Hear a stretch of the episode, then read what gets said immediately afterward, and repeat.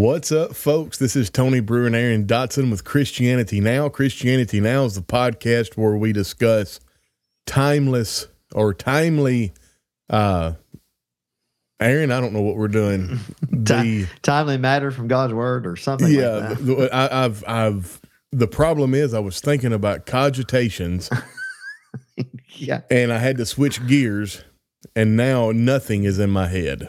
So, yeah, um, Christianity Now is the podcast where we discuss timely truths from the timelessness of God's word. And I still don't believe that's right. Yeah. Timeless truth. That's not right. Time timeless truths we talk good. about contemporary issues too. That's what- Contemporary issues from the Yeah. timeless perspective, of Perspective of God's, God's word. word. We'll, go. we'll we'll figure something out. that All right. good. Good to see everybody equipping expositors ministry. That's John Exum. Uh, good to see everybody. This has been a long awaited um, listener request. And the person, I'm not going to call the names, but the person that uh, wanted us to discuss this said he, Aaron, he said he would enjoy hearing us discuss this probably would do a much better job discussing this than we would. So I feel kind of weird, but here we are. There's Ted Knight says, "Good morning. Come on, get it together. I'm trying. Yeah. Yeah. I'm trying. I just uh, normally it's." What's up? This Tony Brew. You're listening to Cogitations. Cogit like I can just boom, boom, boom. I've done that so many times, and then I don't know what happened, Aaron. I well, just you you do cogitations more often than Christianity now, so yes, yes. that, that helps. Uh, yep, getting yep. it at hand. Um, let me give you some news to those of you who support the podcast monetarily. We are streaming today in 1080 HP, 30 frames per second. You may not notice a difference, but instead of streaming to uh, five different places, we're streaming to six. We're streaming on the Two by Two podcast. Christianity Now streams on YouTube. My personal account, Christianity Now uh, Facebook page, Christianity Now group, and Cogitations Facebook page. So I'm very thank thankful that we were able to do that. We got a year end uh, fifty percent off uh, where we could, but the, but the reason we were able to do that is because of your support, and we were able to purchase that an entire year in advance. Yeah. So for a whole year, we ain't got to worry about restream coming out of our uh, Yeah, that's nice. account. Yeah, that's good. Hello, David Stafford. Good to see you. Yeah, it's good to have a whole year covered. That way you don't have to.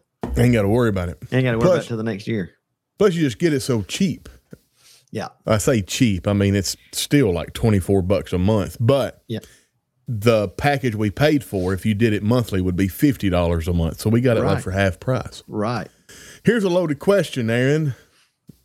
Can you explain sovereignty of God and providence?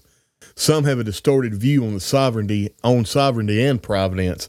I tell you what, we might as well just talk about the sovereignty of God for a minute Yeah.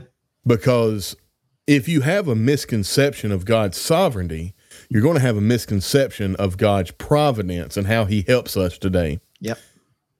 God will never ever superimpose his will over the will of any individual.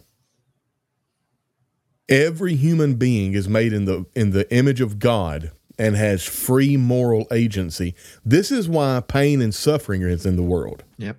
Absolutely. Um, I don't know if I, I've I've prayed with people. I've prayed with mothers who have lost uh, not young children, but children out of time. Not you know it's it's not natural for parents to bury their children no.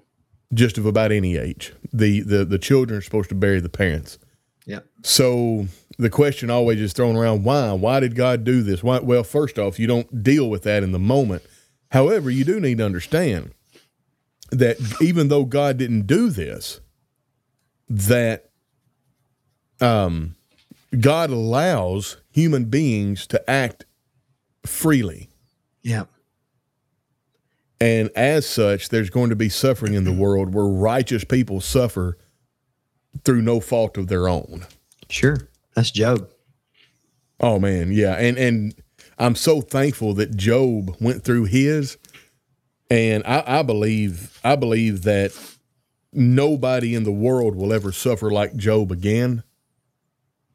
Not in the same way. Where I, I think, in other words, once that battle was fought between God and Satan, Job being the battleground. Mm-hmm. Pardon me, I got to put a cough drop. Yeah. Um, That that a human being will never suffer exactly like that. Yeah. because it was done. Uh, you're not gonna. You're just not going to get it because Job went through it. However, because human beings have free moral agency, some some human beings are, are immoral, and so you will have uh, a guy go out, get drunk, run a stop sign, and uh, crash into a limousine full of teenagers on their prom night, and kill three of them, and he walk away unscathed. Yeah. And it's very tempting to say, well, why did God do that? God didn't do it. Right. And Satan didn't do it directly, Yeah. but the reason it happened is because there's sin in the world. Yeah. Satan did it indirectly through their choice, Yes, free will. absolutely. Um, pardon me, I'm the Yeah. All right. My throat. Anyway, good morning, everyone. How are you and Aaron? How, how are you, Aaron and Tony? We're, I'm doing well. Hey, I can't speak for Aaron. Yeah. Doing good. Good morning, Sheila Cole and Gita Gita Maharaj. Maharaj. Uh, good morning to both of you. Hope all's well. It, it is on our end. And Sheila Cole, good morning to you. All right, let me do this. All right. So, Yeah, these are two very important, very important subjects with sovereignty yeah, and and and God's providence. God's I mean, basically the sovereignty of God is that God is the creator. He's in Yes. charge. He has all power and authority. that's it. And within that created order that he has made, you know, of heaven and earth, uh, obviously the angels had free will also, and humanity has free will, had it and continues to have it.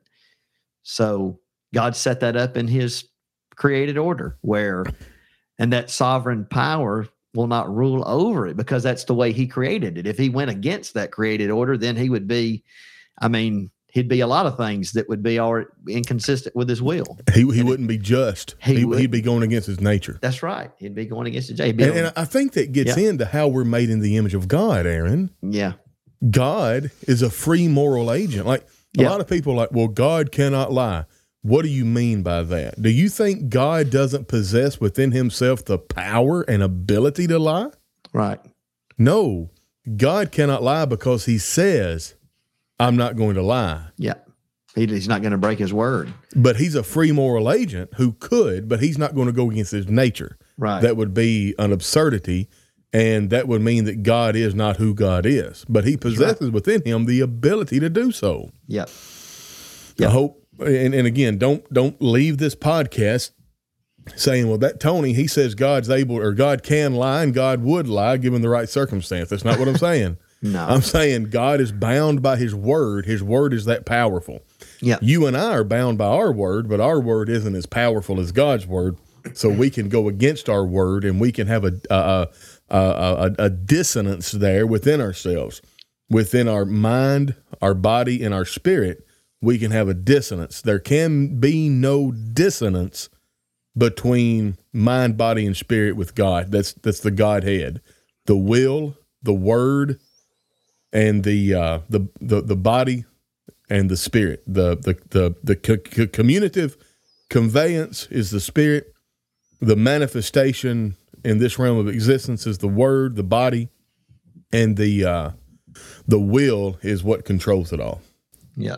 Anyway, um, so oh, and Gita Maharaj says, "Excellent diction. Thank you very much." and Yeah, good morning, Connie Barden. The sovereignty of God is a very misunderstood subject and mistaught. A lot of Yeah. error taught about God's sovereignty, Mm-hmm. but God is all, you know, knowing, all powerful, and sees all things. He Well, is, you know, Yeah, He is sovereign. He And- is the invisible God. one of the issues with with God's sovereignty and a misunderstanding of it is in how it's taught in certain circles with with salvation. Yeah. Um, he- here's the if you think God is sovereign in all, and it's absolutely sovereign to the point where humanity has no free moral agency, then you have to have to this day God intervening in a miraculous way. You cannot simply have God having set this system up and allowing it to run, and then only uh, through the through the realm of non miraculous intervention, uh, guiding things. Yeah. So, for instance, if if I was uh, if I was a person in the world and I just wanted to run around and do what I wanted to do, I didn't want to sacrifice myself and give myself back to God. Well, that God is sovereign in all things. So, what God would do is He would then have to, because God is sovereign, He would miraculously change my heart to where I desired to serve Him, and then I would do all the things that I read about in the Bible, and then I would be in a right relationship with God. And I'm pretty blunt. I I, I liken that to uh, what Bill Cosby did in drugging all those women so he could violate them. Yeah. Um, listen, God changing your mind so you desire to serve Him is the same thing as a man going after a woman, and, and when she turns down his sexual advances, he plies her with some kind of drug to loosen her inhibitions. And oh yeah, well no, I didn't rape her because she she came on to me after I drugged her up. Yeah. Mhm. Well, I shouldn't say that. I should say grape because of the algorithm. But you Yeah. get what I mean. yeah. Well, that's what God does. Or according to John Calvin's doctrine, that's what God does. Yeah. Well- yeah. Yeah, Tony didn't want to serve me, but after I after I drugged him up, he he he came right to me. Well, yeah, Yeah. after you took away my ability to consent. Yeah. Boy, that really shows the ugliness and the nastiness of Calvinism. Uh, man, Absolutely. sovereignty is not meticulous control of all human actions. In my opinion, if that were how it worked, God would be weak and manipulative. Yeah, that's what. Exactly. Yeah, he he he he'd be the lecherous old man trying to give all the women drugs in order to rob from them their ability to consent. Boy, we need to preach that more. If people could just see that about Calvinism and Reformed theology, and see how dirty their God is. I know. Sometimes bad things happen and no one did wrong. Example, the five year old that drowned in the church baptistry is an example of an accident. Yeah. And I will tell you this um, I, I'm going to be pretty brutal here because we're talking about how things play out. Somebody wasn't watching that little kid. Yeah, Somebody didn't teach that little kid not to climb on things. Somebody didn't teach that little kid a certain amount of decorum in the church building. maybe the doors weren't locked like they should have been. Yes, in Bay, Arkansas, man. Um, the there's two doors that go to the baptistry, Mhm. and not only are they locked with a doorknob, but just for extra measure, there's they're locked with a hook and clasp at the at the very top. Yep, where no- nobody can reach them. ours are locked with you know it's you have to have a key. There's no nothing you can turn right. yeah and then the keys are hanging up real high. I mean, I can almost Yep. barely reach them, and I'm almost five seven ish. You know, I'm short, Yeah. but you know, they're up high. They're up Yeah. above the door frame. That's Uh, right. So And and I'm I'm I hope. Uh, listen, hopefully, if I you're hope- tall enough to grab that, you won't drown in there. Yes. Well, I, the, talking about the little five year old that drowned, um, I would never, if I were there, be like, Who, whose parents didn't teach this kid Right. the right way to be? I'm just, I'm just saying, when it comes to how we deal with tragedy, if we conceptualize it as, well, this is just a bad thing that happened and there's nothing we could do, well, down that road lies nihilism. hmm No, you you and like even even the woman. Let, let's say there's a woman who is brutally, you know what, great. We'll say hmm you don't you don't start off by like, hey, you could have done stuff to prevent that. Right. God forbid. Only you could prevent forest fires. It's like, wait a minute. I, Well, you but but after after that woman gets healthy in her mind, then she can start saying, you know what, there was things that I could have done. I could have kept my head on a swivel. I could have carried a weapon. I could have made sure I wasn't in that part of the town at, at, at that hour of the day. yeah. It's akin to, you know, if I went down to the bad part of town wearing a twenty thousand dollar Rolex and gold chains everywhere and flashing big wads of cash. I'm going to get knocked in the head and robbed. Now, as I'm getting my head stitched up, do you talk about how stupid I was and how I put myself in that situation? No, absolutely not. No, but after I after I begin the healing process, I'm I'm going to be suffering uh, trauma and and the the the traumatic effects of that. Mm-hmm. And well, how do you overcome that? How do you keep from being an agoraphobe? You have the power never to be in that situation ever again. And I suppose that there could be a situation where you take a woman and she's gone through all the self defenses class that her money can afford, and Oh, she's out in the most public open area. yeah. some sicko, she has a gun. She knows how to use a gun. The dude catches her off guard while she's getting a refill on her drink, knocks the Yeah. gun out, jerks her into a restroom, and something bad happened. I mean, Yep. I suppose there's a circumstance where Yep. she's tried really hard to do everything she can, and something can still possibly In, in, happen. in spite of everything she's done. yeah, But again, even then, whenever you're going through, you know, you're going through therapy, you're trying to get later back to where you you're can, gonna yeah, you're going to be, oh, well, you're gonna You know what? think about something. that- yeah, I Yeah. could have, I could have, I could have looked Yeah. around more. I could have Yeah. checked my surroundings. yeah, and that's that person's not to blame. I mean, they've been violated. Don't blame the victim. No, it's not. That's just a one of many examples. You know, there's a lot of other situations that have happened. Yeah. Uh, hey, hey, Alabama says things happen. There's always a shoulda, woulda, coulda, but that doesn't mean it wasn't an accident or that it's someone's fault. Correct. And, and when I say fault, we're not trying to assign blame. We're trying to look at the level of culpability you have in your situation. And when you heal, the only way you can heal is from a state of, uh, from a position of power. And if you and if you have the mindset that well I'm just a victim and I was powerless in that situation, there's nothing I could have done different. You you're you're then at a freeze point and you can't heal. Is that what you were mentioning that that could lead to nihilism, where you're just Yes, this is going to happen no matter what I do, Yeah, no matter all where I go. vanity. It doesn't gonna- matter. Yeah. Yeah. I'm gonna live in my basement and eat Cheetos and watch porn till I die. Right, That's the male version of Yeah. I'm not going to get married yeah, and and Yeah. and uh, and and have children and stuff like that. yeah. I'm just going to grow old and get a cat. Um, David Stafford, I like Jeremiah 18. This shows the sovereignty of God. God's the potter, and Judah is the clay. hmm Judah was free to make her choice. Her choice would determine the outcome. God was sovereign no matter what happened, but but but it did not negate Judah's choice. His sovereignty did not negate uh, his sovereignty did not negate Judah's choice.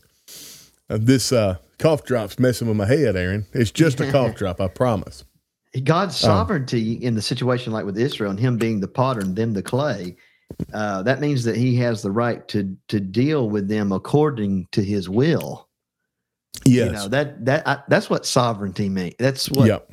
that's uh and his will we again we know free will we know we're made in god's image we we you know we have the revelation of godliness and ungodliness holiness and unholiness That's it. righteousness and unrighteousness so when we have that god has always provided that for his people his will then uh, it's our choice to to make the right decisions and walk in the right path and and when we do that's all within god's plan not his plan that he is directly controlling because Yes. you know it's again it's it's a it's a uh it's an ordained not ordained that's a bad word uh it's god's order it says the Yeah. way he ordered the universe heaven and earth Well, that people have free will and he allows both good and bad choices to be made yeah.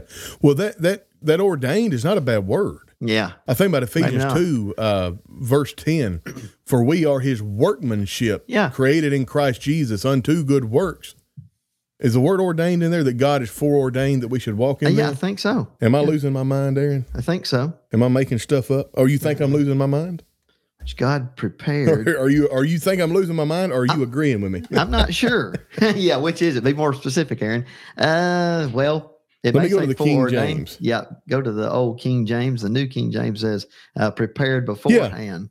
Yeah, prepared before, before ordained that we should Yeah. walk in them. Yeah, The word ordained, uh, it- it's it's a cognate of the word order. yeah, He has ordered this. He has ordered the universe, and so God has foreordained that there are certain laws of the universe that you should walk in them. If you don't walk in those laws, then it will not. th- Then sin lieth at the door, and unto him, unto thee shall be his desire, and thou shalt rule over him. That's Genesis four. yeah, Now, with Christianity, spiritually, once we are new creatures, then we are God's workmanship, and we are under an entirely new set of ordinances. yeah. Oh man, that Genesis 4 7 passage, but you should rule over it. That means that Cain, the consequences were from his decision. He had freedom Yes. of choice and he did not inherit Adam's sin. He No. did not inherit a predisposition to want to sin. No. And and incidentally, um, sin lieth at the door, and unto thee shall be its desire, and thou shalt rule over it. That's the same language that God uses of the woman, and her desire is going to be to her husband, and he shall rule over thee. That is a copulative Yes. relationship Yeah. for the purpose of producing progeny, offspring. If you do well and you follow the ordinances, then you will be accepted. It will be accepted of thee. But if you do not well, if you violate these ordinances, Yeah. then you're going to enter into a copulative relationship with sin, the progeny of which is chaos, Right. death. Yeah. If you choose the right and you rule over it, you'll get the progeny of that life and peace. Well, you don't, you don't, you, You know. can't rule over sin. okay.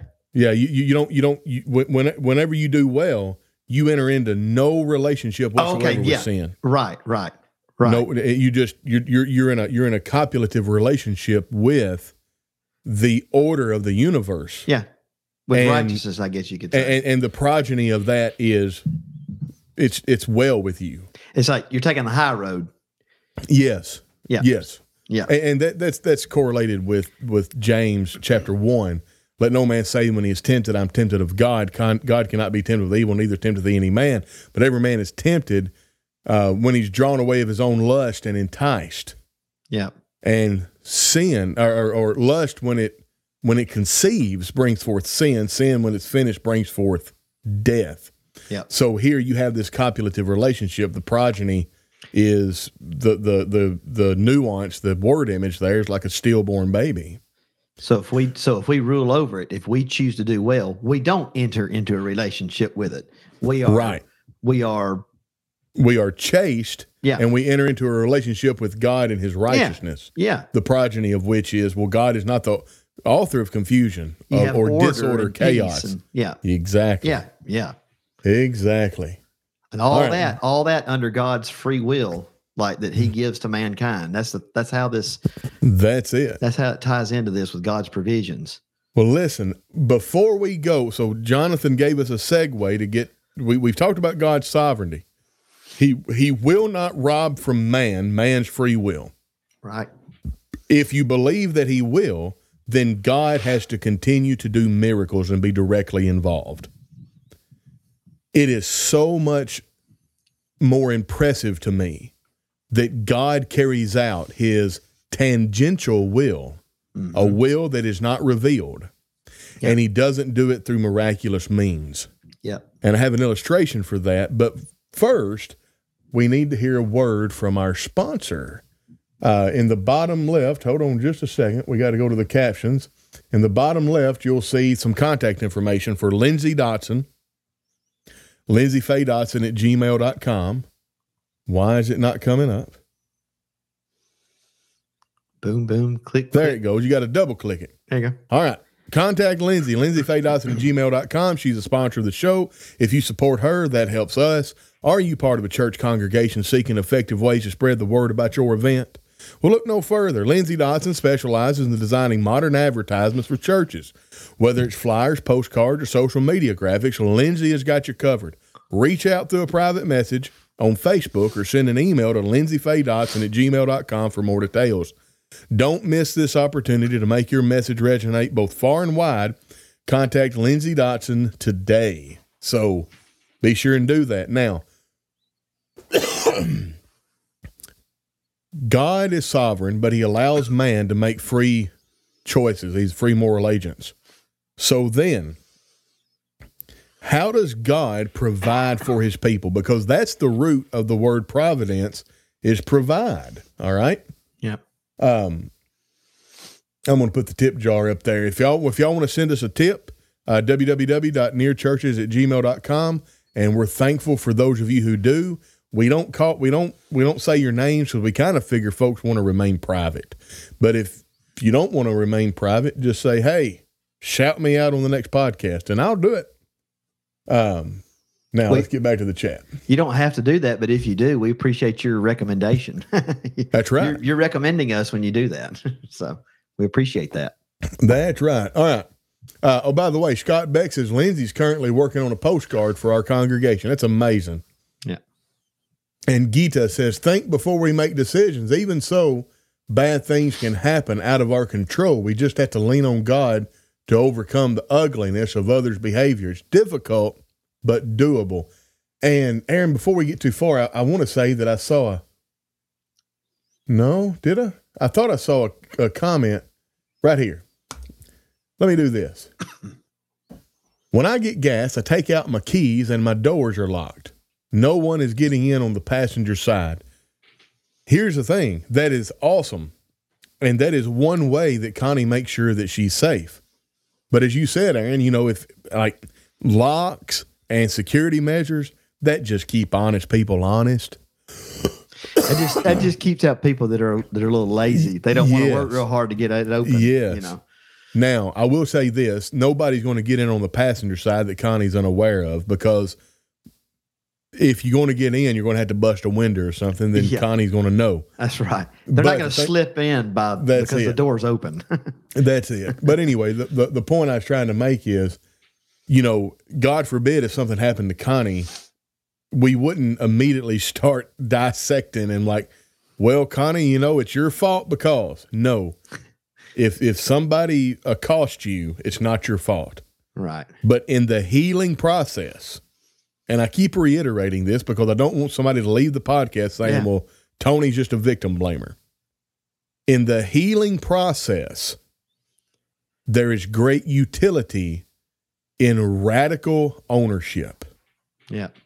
You're going to scrutinize the process, what happens, Yes. because you don't want to become one who sits in the basement and eats cheese and never goes out again. That's it. If you That's it. think that there's no hope, that I'm I'm only a victim, nihilism, that whatever will be will be. I can't take any precautions, and then you're think, oh, I realized I didn't lock the back left door. That's right. You know, maybe next time I'll lock the back left door, and that will help. You know, just you look, you're just looking back over. You're just learning from the situation. You're not right. blaming. You're not indicting somebody's character. You're not indicting your own character. You're just saying, what could I do next time if I have to deal with this? a human basement rat. That's it. Pardon me. All right. I, I've got some stuff kind of gathered here. I've jotted It's- down it- some passages about yeah. providence, but yeah, go ahead. what I've got is kind of it's a there's a bunch of different stuff. So we're just I'm gonna I'm gonna I was I was trying to conceptualize providence and how I would explain it. Pardon me, and how I would explain it. So providence refers to God's continuous involvement in and guidance of all aspects of creation. Yeah. It encompasses the belief that God is actively maintaining the existence of everything in the universe, directing its history and orchestrating events to fulfill his divine purposes. So there's some key aspects, I think, four of them with providence. There's preservation, governance, concurrence, and purpose. So preservation is God keeps all things in existence. This aspect of providence suggests that the universe and all within it are sustained by God's power and will. Without God's continual support, nothing would exist. And for that support, Man. I would go to you're going to it already, aren't you? Hebrews Hebrews one. Hebrews 1, Colossians 1. Yeah. Get get to Hebrews one. That's the big Yeah. one to me. That's like Yep. if if you only allowed me one verse to prove what I just read, it would be Hebrews one, Yeah, Hebrews 1, what uh, verse two or three or something like that. has in these last days spoken to us by his Son, whom he has appointed heir of all things, through whom also he made the worlds, who being the brightness of his glory and the express image of his person, and upholding all things by the word of his power. The reason, so in an atom, you have a nucleus and you have protons and neutrons, and they circle one another. Mm-hmm. And an atom is the building blocks of matter. It is my opinion that at the second coming, God is going to retract the power of his word, and those atoms are going to split. Yeah. Then go go read that passage and think about a nuclear explosion. Yep. The very fabric of the reality is going to unravel. Yep. Yep. Folks, God upholds everything by the power of his word. That's In the beginning was the word, the word was with God, and the word was God. The same was in the beginning with God, and not anything that was made was made without the word. Yep. And The, was, the, the chaos of creation was brought to order by the speaking of God. Let there be light. oh yeah, yeah. And by in my Bible, beside that passage uh, that I just read, I think I had. I said I think because I've already turned away from it. I think I saw there in the little reference or in my notes, Psalm thirty-three, six and nine. By the word of the Lord, the heavens were made, and all the host of them by the breath of his mouth. Verse nine. For he spoke and it was done. He commanded and it stood fast. That's it. So he spoke these things. But yeah, when he created it all, I think that's one thing that a lot of people overlook. He created the matter and it was disorganized, it was chaotic. And then from those things he created that initially were chaotic, he he built the Hebrew word, what is it, bara or something maybe, Yep. where it says he built, he built these things, he put them together. So he created things out of nothing. And then he took what was initially chaotic and he ordered it. The Spirit of God was hovering over the face of the waters. So Scott Beck asked about Ecclesiastes chapter 9, verse uh, 11.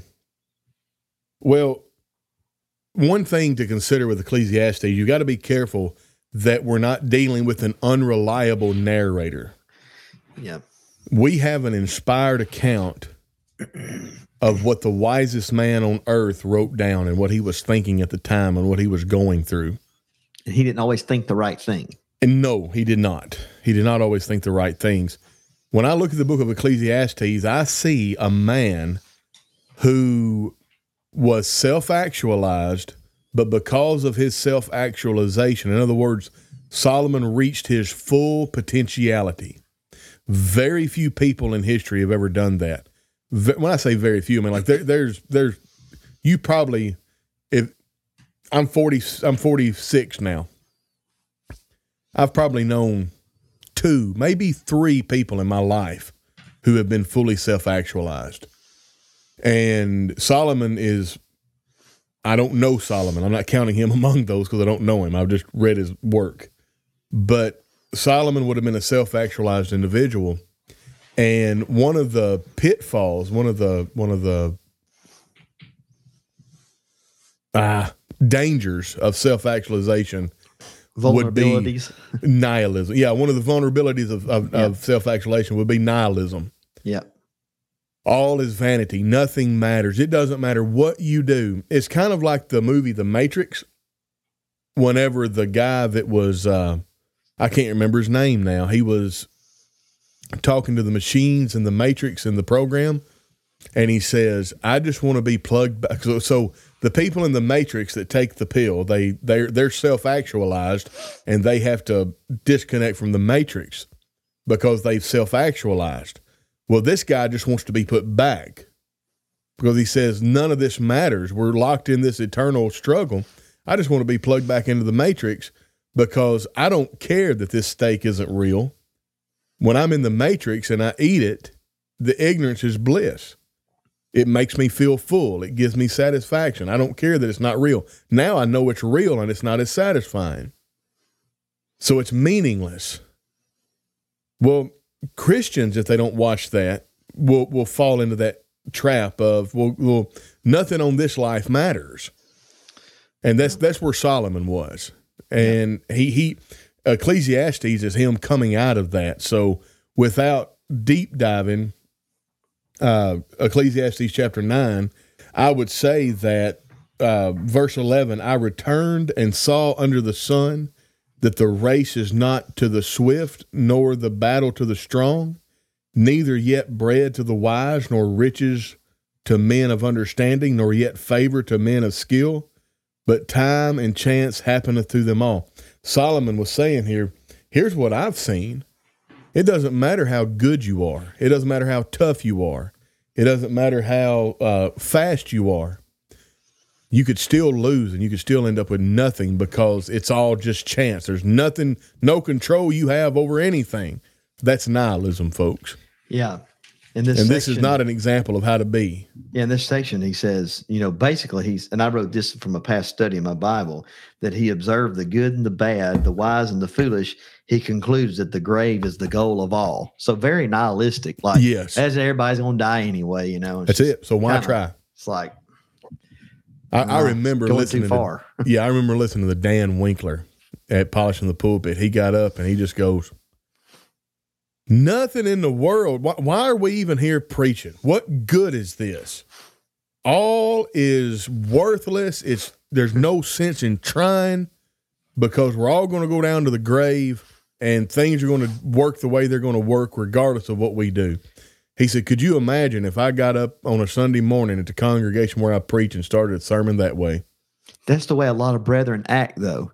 Yes, They and that's the way that's the way Solomon started the book of Ecclesiastes. Yeah. Yeah. Exactly. Because could you imagine like you or I getting up and go, people gonna do what they want to do, no matter what you say. It don't matter how hard you try. You can't Yep. make nobody do what's right. Yep, It's like that's the way brethren sound, though. I they, know. They excuse their no evangelism by saying, "Well, you can't make people do what's right. And like- either well, God to give the increase. God will give the increase." It's like, Well, no, God to give the increase, but you got to do the work. You Yeah. got to plant and water. Yeah, you got to give him something to increase. Like, Exactly. you're not going to increase nothing. Oh, okay. So preser- preservation or, or, or preservation. God keeps all created things in existence. So we've got that. Yeah, look at Job. Good comments there. Oh, hold on a second. There's a comment I want to look at, Aaron, from Gita. Never thought of Hebrews 1 in connection with the ending of the world. Fascinating idea. Awesome. And then uh, David David Stafford says, I have that psalm in my notes as well. What psalm was that, Aaron? You remember? Um, no, That's I don't terrible. remember at this. Oh, I remember Psalm, going- Psalm 33. Yeah, Yeah. yeah, yeah, Excuse me. yeah. All right. Psalm 33. Yeah, So, first principle of, of providence, preservation, preservation. God keeps all things in existence by the word of his power. Number two, governance. God is actively involved in overseeing and guiding the course of events in the world. Folks, this includes the natural order, human history, individual lives. Governance in providence suggests that while God respects the natural laws and free will he has created, he also directs and orchestrates events to bring about his desired outcome. Think about Deuteronomy chapter 7, verse 7, and how, you know, why, why did God set his love on you? You were the least of all the people. There's 170 of you. And then go to Ephesians chapter 1, verse 4 uh, we're chosen in him before the foundation of the world to stand before him without blame in love. The the seed of Abraham is more numerable than the sands and the stars. yeah, How did God bring that about? There, it way more providence, way more non miraculous means that He had to do some miracles. yeah. But how did he get the how did he get the people out of Egypt? Well, I understand that the that the plagues were miraculous intervention, but whenever whenever the people finally were let go by Pharaoh, look at all the ways God provided for them that was not miraculous, and how God worked in the world through the fullness of time, Mm-hmm. or or or to bring about the fullness of time, so that Jesus could be born of a woman under the law. Yeah. Gita says, "Yes, Tony, I'm going to think about this for a while. Grow some wrinkles in my brain instead of instead of the face. There you go." Yeah. But but yeah, so and then and then Aaron, I think of Daniel chapter four. In fact, I I, I marked that before we started. Yeah. Yeah. Um, this matter is by the decree of the watchers and the demand of the word of the holy ones to the intent that the living may know that the Most High ruleth in the kingdoms of men and giveth it to whomsoever he will and setteth up over it the basest of men. Folks, we got a really bad leader in Canada right now, Justin Trudeau. I know that in the United States, uh, regardless of what you think about Democrat and Republican, I don't know of anybody that thinks Joe Biden is doing a good job. so why are they there? I don't know. The mainstream media does a good job of making him look not so bad. Aaron, I think the mainstream media is forsaking him. I really Maybe do. so. anyway, I don't mean to have, I don't mean to get into yeah, politics, yeah, but but I think the mainstream media is even forsaking him. Well, they're probably just having fun with it and laughing at him doing silly things. Exactly. Uh, hey, hey, Alabama says, who are the watchers?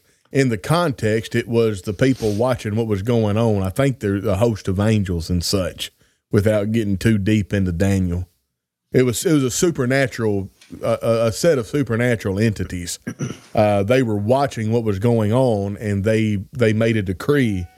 And here is the decree uh, that they made. In Psalm in Psalm 145 verses 11 through 13 uh, the psalmist he writes about how uh, Israel ought to praise God for his government you know his ruling Yeah, God governs. That's what we're talking about. They shall speak of the glory of your kingdom and talk of your power to make known to the sons of men his mighty acts and the glorious majesty of his kingdom your kingdom is an everlasting kingdom, and your dominion endures throughout all generations.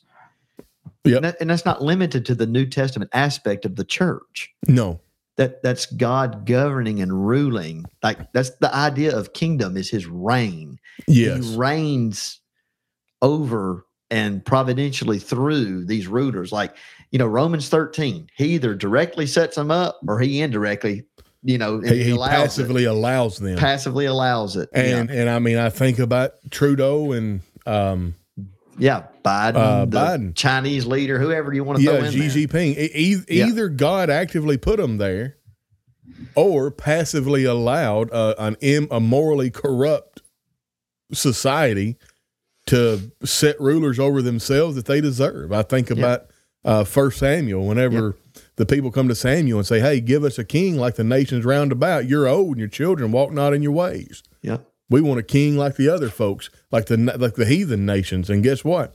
God gave them a king exactly like the heathen nations. the kink, yeah, the kink to all this, the struggle with all this is on our part. You know, when we hear, well, so God rules through, you know, he he he he providentially rules, you know, through or over, like he either actively sets them up or or passively allows them to happen. Why would God? Then our human reasoning start comes in. Yeah. Why would God allow Hitler to? Why would God allow Trudeau or whatever his name? Why Hey, would God allow. Stalin? Why does and so and when we can't, ha- I say we, that's generally Yeah. most of mankind. I would say says even even people who profess to be believers in God. It's like, well, why would He allow this? It's like we don't see the big picture. We don't know everything about everything like God does, and we're No, and- God sees the beginning from the end. exactly. So, I- and and, and again, th- this was hard. I remember when I was talking to somebody, and they were asking this question. I remember when it hit them. God looks at humanity as a whole, as one unit. Yeah. Now, Christianity needs to be personal to us. In other words, Jesus died on the cross for me, Tony Brewer. it, you know, if if if Adam hadn't have sinned, somebody else would have. But if nobody else did did sin between Adam to Tony, then Tony would have sinned. And if Tony was the only one who sinned, then Jesus would have died for Tony. Yep. But if one person sins, the whole body is dead. In other words, if you if if if I take if I if I inject strychnine into my arm, my whole body dies. Mm-hmm. So God looks at it systemically. So his his goal is to save the body as a whole. So then you need to be a part of the body that is saved. Mm-hmm. And that's why well how how in the world did did God allow Adolf Hitler to go to rise into power? God may have put him there. Well, why? I don't know. Mm. For some loftier purpose in the big picture than you and I could suss out. Yeah. That's that's a trust in God's sovereignty right there, Aaron. Yeah. Yeah. This is where I think scoffers and skeptics and unbelieving people have their heyday. They have fun with it. Then on the Yeah. other hand, godly people who are righteous, striving to walk in the steps of Christ, we struggle with it. Like we're we're just trying to figure it out. We're not irreverently questioning God. We're questioning things to better understand them. We're trying to, you know, get to know God more just from observation and his will. That's that's not wrong. And it's not immoral to have doubts or questions either. Right. Um, I think about Romans 13. Romans 13 was written by Paul during the time of Pharaoh Nero, who would soak Christians in oil, light them a fire at night, and stroll through his garden while they're burning. Mm-hmm. He wanted to gentrify a certain section of Rome, so he just set it on fire and he blamed it on the Christians. And legend or history has it that it's purported that he played the violin while Rome burned. I don't know. You judge for yourself whether or not that's so, but it's supposedly blamed it on the Christian. Well, Paul refers to Nero as a servant of God. Hmm. The powers that be are ordained of God. They're ministers for us. Yeah. So we need to understand that as far as governance goes, governance goes, God works in it somehow. I don't know. We don't know. That's the thing. You'll That's never know thing. about providence. You'll never know how it happens. It's not a miracle. It's not a supernatural phenomenon. Yeah. And John asked a good question. Do we deserve any explanation from God? We do not deserve it. I, skeptics and atheists and unbelievers, the God that they claim is a fairy tale, they demand. Well, God doesn't, you know, God doesn't give. That's why I don't believe in God. He doesn't Yeah. give me the answers that satisfies my curiosity. That's, I mean, that's pretty much what it boils down to, Yes. in my opinion. Not too long ago, I shared a short on my Facebook page. This kid did a skit, and the fir- the first part of the skit, the kid's from the perspective of the unbeliever and says, "Well, God, why don't you do anything about the wickedness of the world?" And long story short, God says, "Because if I eradicated all the wicked from the earth, I would begin with you." Mm. Uh, yes. yep. So yeah, like may, maybe we need to take a page from Job's book in that way and put her hand over her mouth. Yep. All right, let's go to number next. Concurrence. God cooperates Mm-hmm. with created things in action, Yep. and He guides their distinctive pro- properties to act as they do. Now, this this means that while God allows natural processes and human choices to occur, He's also working through these processes and choices to achieve His purpose. Yep. Now that that that's hard to wrap our mind around, but I think about Aaron Cyrus, Yeah. God's anointed. God's anointed. Why Same did word Cy- for Messiah. yes? Why did Cyrus let the children of Israel return back to Jerusalem? Well, according to the scriptures, it's because God stirred his spirit up. God stirred Cyrus's spirit up in order to do this. How did God do it? Through the free moral agency of a godly man within Cyrus's influence. Daniel. Yeah. I, I, I believe Daniel showed Cyrus the Jeremiah scroll hmm and potentially showed him the Isaiah scroll where his name is mentioned. Yeah. Yeah. Second Chronicles 36 22 is the language that you're Can you read that? using. Now, in the first year of Cyrus, king of Persia, that the word of the Lord by the mouth of Jeremiah might be fulfilled, the Lord stirred up the spirit of Cyrus, king of Persia, so that he made a proclamation throughout all his kingdom and also put it in writing, saying these things about, you know, who's among you of all his people, go up and build Jerusalem. That's it. So, God, the concurrence thing, God works through the actions of individuals. Yep. How does He do that? He's God. Like He's. It's, it's. Is that why? Is that why good people say, you know, we're the hands and feet of God and that kind of Yeah. thing? Hands and feet of Jesus. Yeah. and I think that's good. I think Yeah. we should consider. We're, You know, Yeah. here, here's the thing. God is working through us. Yes. Um God wants to keep you once he has you. Yep. Well, how is God going to work in your life to keep you once he has you? Well, you're going to be associated with a congregation full of good people that when you start looking like you're leaning out as opposed to leaning in, Yep. they're going to come check up on you. Yep. They're going to bear your burdens. Yep. they're going to restore you in a spirit with a spirit of meekness, considering themselves, lest they're also tempted. Look at all the one another passages I that are guarantee it. commanded in the in the epistles. Like that's how it. that's how God's working in you, through you, and for you. That's it. That's there you go. What hey, what about Philippians two thirteen? Does this have anything to do with anything we're talking about? For it Probably. is God who works in you, both Yeah. to will and to do for his good pleasure. That's it. God is working in and through us. That's Not it. against our free will. Think, think about this as well. We will never be in a world like the people of the first century. For the last 2,000 years, God has affected the world through the gospel in a non miraculous way. Mhm. It's like even here in the in, in, in the Northeast in Canada. Granted, nobody knows what the quote unquote Church of Christ is up here. It- It's rather refreshing. now, now you you might get ridiculed for being a Christian. You might get ridiculed for being a Bible believer. You might you might see people whenever you meet people in public. Well, they people meet me in public. They love my accent. They love talking to me. And well, what brings you up here? Well, I've been working for the last two years with the Riverview Church of Christ. They glaze over. Not because I say Church of Christ, because I say church, because I Yeah. say Christ. yeah.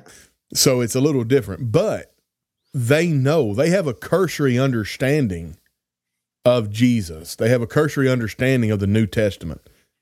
Even people that don't know anything at all, they typically know well, the Bible exists. There's a New Testament and an Old Testament. There's Jesus that died on the cross. We're we're in the you know, you know we're in the New Testament times. Yeah. You'll never you'll never be a Christian again in a world that has not been affected by God's providence. Yeah. Yeah.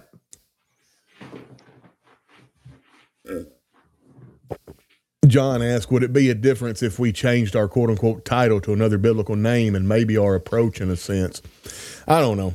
I'm I'm thinking that probably in the United States, it it may be um, if I were if if the Riverview Church of Christ was in the Bible Belt, I think I would no longer call the congregation Church of Christ because I would not want to be associated with the denomination Church of Christ that is so rampant in the Bible Belt. Sadly, a lot of our brethren don't even know what we're talking about when you say that. Like they just don't. What are you talking about? I thought the Church of Christ was not a denomination. Like, No, there- the, there- well, the there's a- Church there- of Christ there- in the a- Bible is not. Yeah, there, there's a Church of Christ denomination. I guarantee you. Yeah.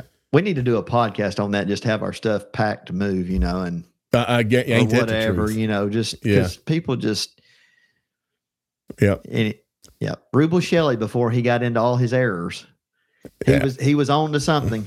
I know. He was on to something there when he was Well, the, the problem is he went way too far. Yep. He think because there are some congregations that have denominated who hang the name Church of Christ, that means there is no Church of Christ, and every denomination is acceptable to God. Yep. That is wrong. Absolutely. That's damnable. Yep. We never know when we are used as part of God's providence. Look at Esther and how God used her. Yes, after we talked about purpose, we're going to go through and talk about some practical examples of providence, both in Scripture and then, and then, uh, in in in in our lives, maybe. hmm Um, yeah, and, and Scott Beck is along with the United Church of Christ, who couldn't be further from the truth. Ooh, you got that right. Yeah. and that church has no preacher. I don't. Yeah, John, I don't know what you're talking about there. I don't know what church Maybe- has no preacher. Maybe he was tying that into the comment of this is where Christians meet. At that, Oh, yeah, I gotcha. maybe. I don't know. Um, but I, I'm I'm I'm not in, I'm I don't disagree with John. Yeah, I don't either. I, you know, the Ironiton congregation in Ironiton, Alabama, Yeah. where where Chance or Chance Cliff Goodwin preaches. Yeah. You know, a lot of people associated with MSOP know of his name, know him. But uh, it used to say, and I think it still does, the Church of Christ meets here Yeah, on the side of the building, and that, and that's a similar effort, I think, and attitude as you know yeah, Christians meet here. yeah, Not the the the the challenge. It's not a biblical problem. It's a real world problem. It- it's a yeah, it's not a problem ch- with the Bible. It's a No. problem how we interact with it. It's a real problem that we deal with in reality that people just see Church of Christ as another denomination. So they say, "Oh, like you're Baptist and you're Methodist, you're Church of Christ." yes, that's that's the church of christ denomination quote unquote that's that's you know it's, it's something apart from the church in scripture is the Universal Church of Christ the same as the United Church of Christ? No. Uh, absolutely not. Uh, the United Church of Christ is just Google them, Connie. It's you'll see. Um, their denomination. and i'm Um, not sure if there is a denomination that calls themselves the universal or No. she just using that accommodative she, language she, like she the universal church of jesus christ that's yeah. in the well, bible so you the, know the type. Baptist, the Methodist, the Episcopalian, the Lutheran, they consider themselves to be all part of the universal church yes they do owned by Christ. yeah And to which I reply, well, then take your Baptist sign down and let me put Church of Christ meets here. right They don't. They don't. They don't want to do that. right They don't. And and Sue Ross says it's just something that has to be taught daily. We are the church. Yes, we we don't need to leave off those fundamental teachings. And then let's let's get a couple more of these comments and let's get right back to the to the podcast here. I, I think this is good good stuff. oh yeah absolutely um, I had a popular person who teaches on Facebook make her page where I can't see her post after I said some of the churches are denominational. I don't think she thought about some being that way. Yeah, sadly, whenever whenever somebody critiques the Lord's, and again, I, I hate saying critiques the Lord Church. I'm going to put it like this. I'm going to because Aaron, it does not. I don't know. I don't know if Aaron co-signs this or not. This is just me. I believe, especially in the Bible Belt, that there are congregations meeting in buildings of various sizes who hang the name Church of Christ on a sign or a shingle that are denominations. They are denominational in nature and action. That does not mean that I believe that the Church of Christ is a denomination. So- it mean it means that the true church can apostatize, that it goes Yes. into error, that it started out right, with the fundamentals of the gospel, but then it elevated other things above, Yes. you know, the gospel. And if you don't believe me, go read Revelation. And there's six letters, seven, Yes. seven letters Yes. to churches that were in danger of losing their candlestick. And it, and if you want to know, are there other men who have been preaching like you know twice as long as you and Tony that think this is the case? Yes, uh, brother Ted Hook Knight. He Yeah. said yes, that is correct. Absolutely. He's been preaching longer than I've been alive. I'm sure. Yep. He knows. He's seen the same thing. This Yes. is not denying that there is one true church, and we Right. we can we can and must be a part of it. You know. Absolutely. All right. Purpose. This back to providence. Mm-hmm. Purpose. Underlying all aspects of providence is the belief that God has a purposeful plan for creation. This plan is often beyond human understanding. I, I can't believe I said often. it is always beyond human understanding. That's right. and it is to be directed toward good and just ends. Yeah. And I, for proof of that, I go to Romans chapter eight. Yeah. Romans That- eight twenty eight. Yeah. Yeah. all things work together for to good for those that well that believe and are called according to His purpose. How's that go? Yeah. Uh, yeah. We know that all things work together for the good to those that love the Lord, to those that are the called according to his purpose. I think Yeah. that's yeah. There are many buildings with signs Church of Christ that are not Church of Christ. I have seen and know of a bunch of them. Yeah. How I wish I could rebuke him and say, well, that's just wrong. But I can't Because it's true. because it's true. And Yep. Gita says it happened to me in Kentucky. Was so disappointed that Sunday. Yeah. All right. I'm gonna put the I'm gonna put the tip jar back up. All right. So with providence, we got preservation, governance, concurrence, and purpose. Here's where I'm going to talk about God's tangential will, Aaron. Mm-hmm.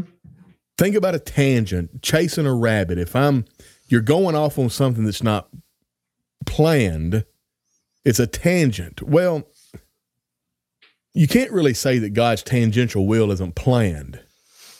But it is tangential in, in that it's not revealed unto us and it can be changed. It's it's obviously subject to change. It, it's subject to change. It is.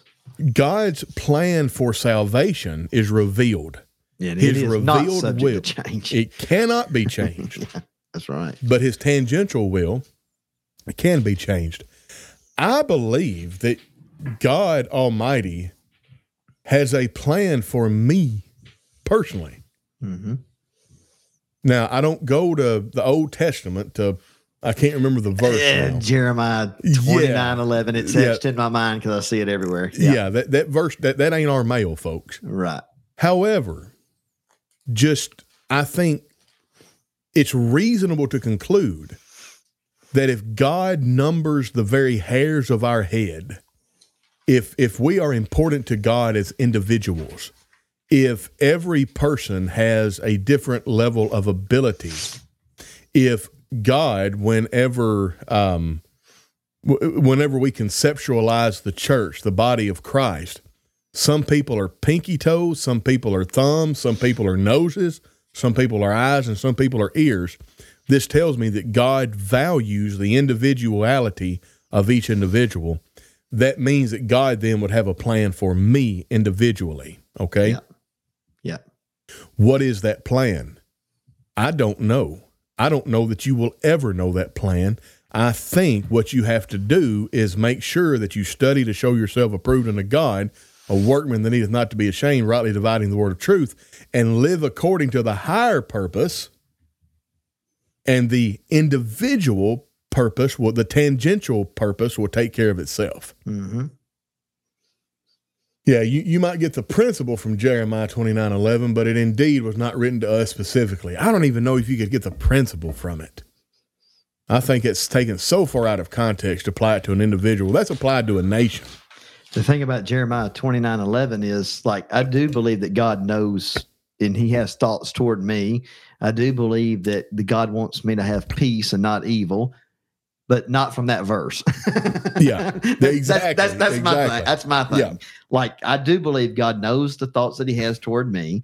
That He has mm. thoughts of peace. He doesn't have evil thoughts toward me. Right. He wants me to have a good future. He wants me to have hope, but not from that Yeah. verse. Yeah. that's just my thought. Just being, you know, honest. Exactly. I- you know, I believe Jeremiah twenty nine eleven could be more taken out of its context, generally applied to the church rather than the individual. Yeah, maybe so. Hadn't thought about it a whole lot. Hey, let me ask you a question. What about Jeremiah 18? How do you think this plays into God's revealed will to Judah and also his tangential will? Ta- yeah. Tan- he, he says, he says, like that potter and the clay deal that Mhm. uh, was referenced earlier by one of our viewers.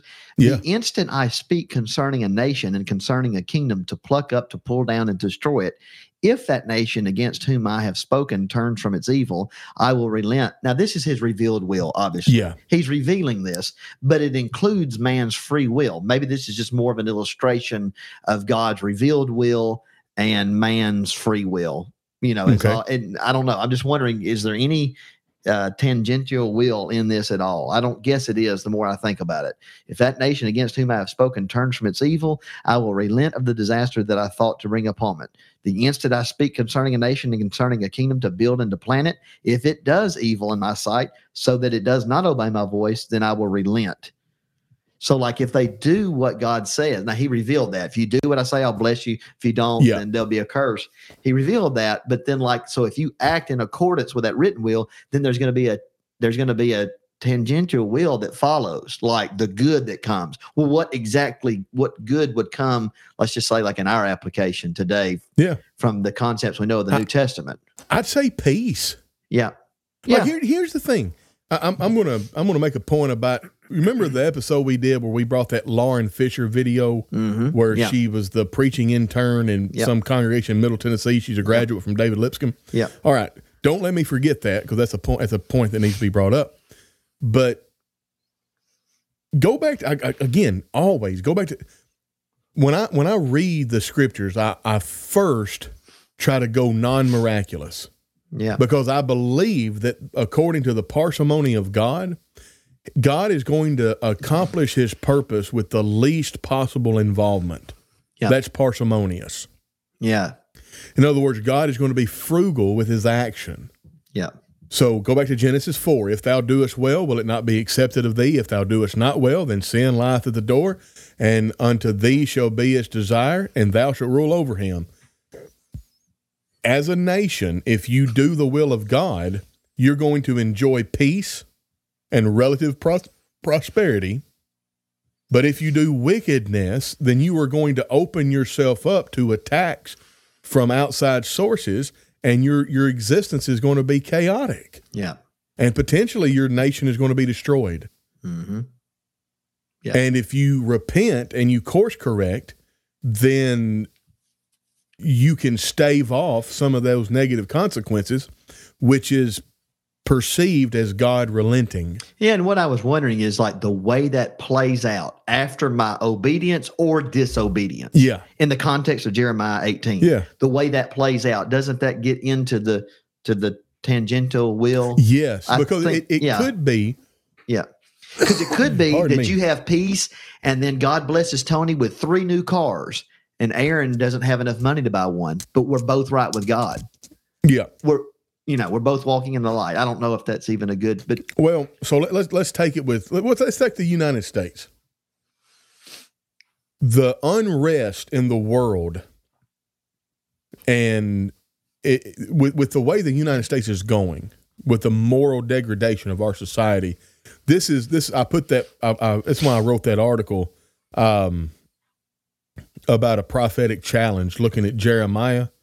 Um, if if we don't watch it, the world is going to start coming after us yeah. because the world looks at what's going on in the United States and Canada and Western culture. Like you got people over there that can't don't even know what what gender they are, and you've got babies being killed by the thousands. You've got sex trafficking. You got all this, that, and the other. It's no wonder that we're having an issue, and if we keep going, we're going to be perceived as so weak that somebody is going to eventually organize and attack us. And our parents and grandparents would have never imagined that there would be other countries that, as a whole, are more godly than the Yeah. Western cultures. Our our parents and grandparents wouldn't have thought that Well- that would actually really be a reality. At at this point, and I, I said this, I said this in the '90s with the rise of the of the Islamic religion in the United States. hmm what happens is these people from Islamic country, Islamic countries are coming over to Western culture, and they are they are voting, and they're doing things. They're voting very very liberal, and they're voting in ways that des- that destroy the moral fabric of our society. Mhm. And it destabilizes the society. And once society is destable, where you have homosexual marriage, transgender, all that, then they come in because their morals will stabilize a society, but now they're in power, Yep.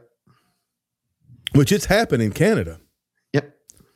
You ought to look at Parliament and look at how many Muslims are in, in Parliament in Canada. hmm And it's going to feel really good for a while after it stabilizes because we're going to be like, oh, well, our, our Islamic morals and Christian morals are aligned pretty well.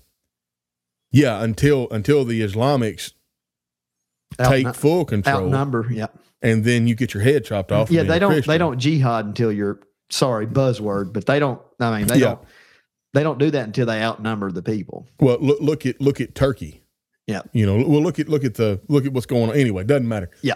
Uh, but but I think that's what you're getting. That that's the tangential will. If we Mm-hmm. can course correct as a nation right now, and we can go back to Judeo-Christian values, then all of this stuff goes away. God relents. Yeah. But if we keep going down this road, then all we're going to receive is chaos and death, Yeah. and that's that's from God because that's the way God set up the universe. hmm But it's not miraculous. Yeah. But what you were saying originally, now you wanted to mention again about the intern that became the Oh preacher, yeah, the yeah, woman. yeah, yeah, yeah. So, listen, if you have a well trained conscience, God works through your conscience. Notice what that girl said. If I walk Yeah. through a door and I feel peace, that's how I know I'm where God wants me to be. There's just one problem. She did not have a well trained conscience. Right.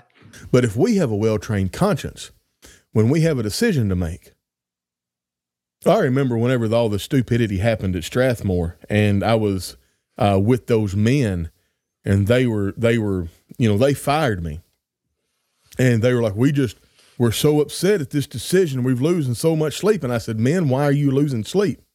If you were making the right decision, Right. then you ought to sleep like a baby."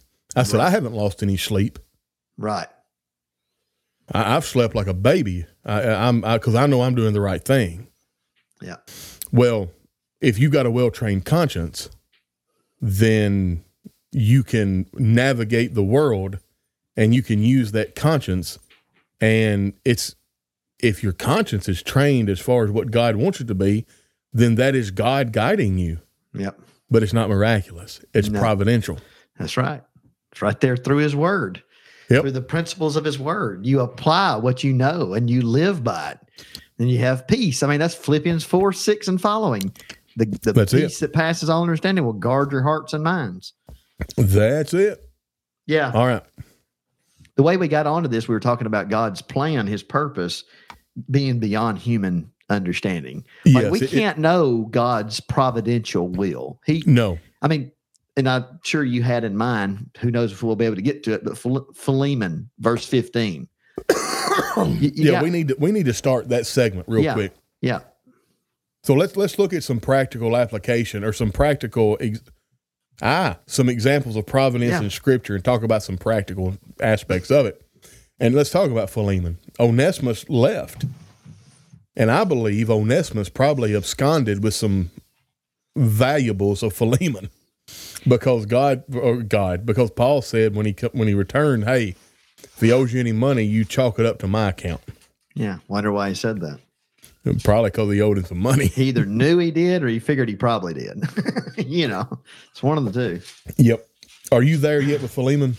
I'm trying. I'm getting over there. Oh, sorry. I thought you was already there. All right. I am now. All right, well, get her done. Let's read it. Yeah, let's see here. Uh, just I'll do uh, 12 through 15. I am sending him back. You therefore receive him, that is my own heart, whom I wish to keep with me, that on your behalf he might minister to me in my chains for the gospel. But without your consent, I wanted to do nothing, that your good deed might not be by compulsion, as it were, but voluntary. For perhaps he departed for a while for this purpose, that you might receive him forever, no longer as a slave, but more than a slave, a beloved brother, especially to me, but not but how much more to you, both in the flesh and in the Lord. Perhaps. There you go. The reason he left is perhaps. So Paul was inspired by the Holy Spirit. He guided directly by the Holy Spirit. And the Holy Spirit didn't reveal to him, no, this is the reason. Yep. He had him right, perhaps. You will never, ever know whether or not God is working providentially in your Yep. life. If A, B, or C, that was the providence. I, I can know. Well, the only way you could know was if God revealed it to you directly. That's it. And he's not going to do that, is he? No. Um, there is a let me let me let me look this up. Um, Futurama. F U T U R A M A.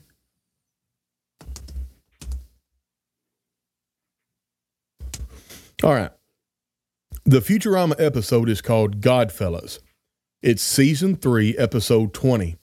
I suggest you watch it. It's really neat. Um, Bender is the robot is shot out of the spaceship and they can't catch up with him. So he's doomed to drift through space for eternity.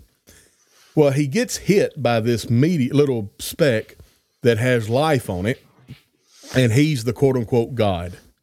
And it just, he really messes it up. And then he keeps floating and he says, What in the world is that nebulous gas over there? It's, it's, is that binary code? Well, the nebulous gas was pulsating in binary. So Bender gets to the nebulous gas and he says, "Hey, are you are you are you speaking in binary?" And the nebulous gas says, "Well, I was." He said, "Oh, you speak English?" And the nebulous gas says, "Well, I do now." He says, "Wait a second, are you God?" He said, mm, "I could be." And basically, in the in the in the show, this nebulous gas, it, this is this is the God entity. Okay long story short, it it gets wrapped up and and the drama gets resolved in the 20 minute episode. But at the Yeah. very very end, well, during the conversation, Bender says, "Well, I was God once," and um, the nebulous gas says, "Well, I saw that. It didn't work out too well." He said, "No."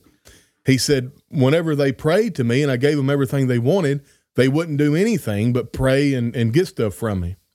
And then whenever I didn't do anything, well, they they blew themselves up and they all died. and uh, the nebulous gas cloud said, "Yeah, it can be like that sometimes. There's a there's a trick to it. You got to have a light touch."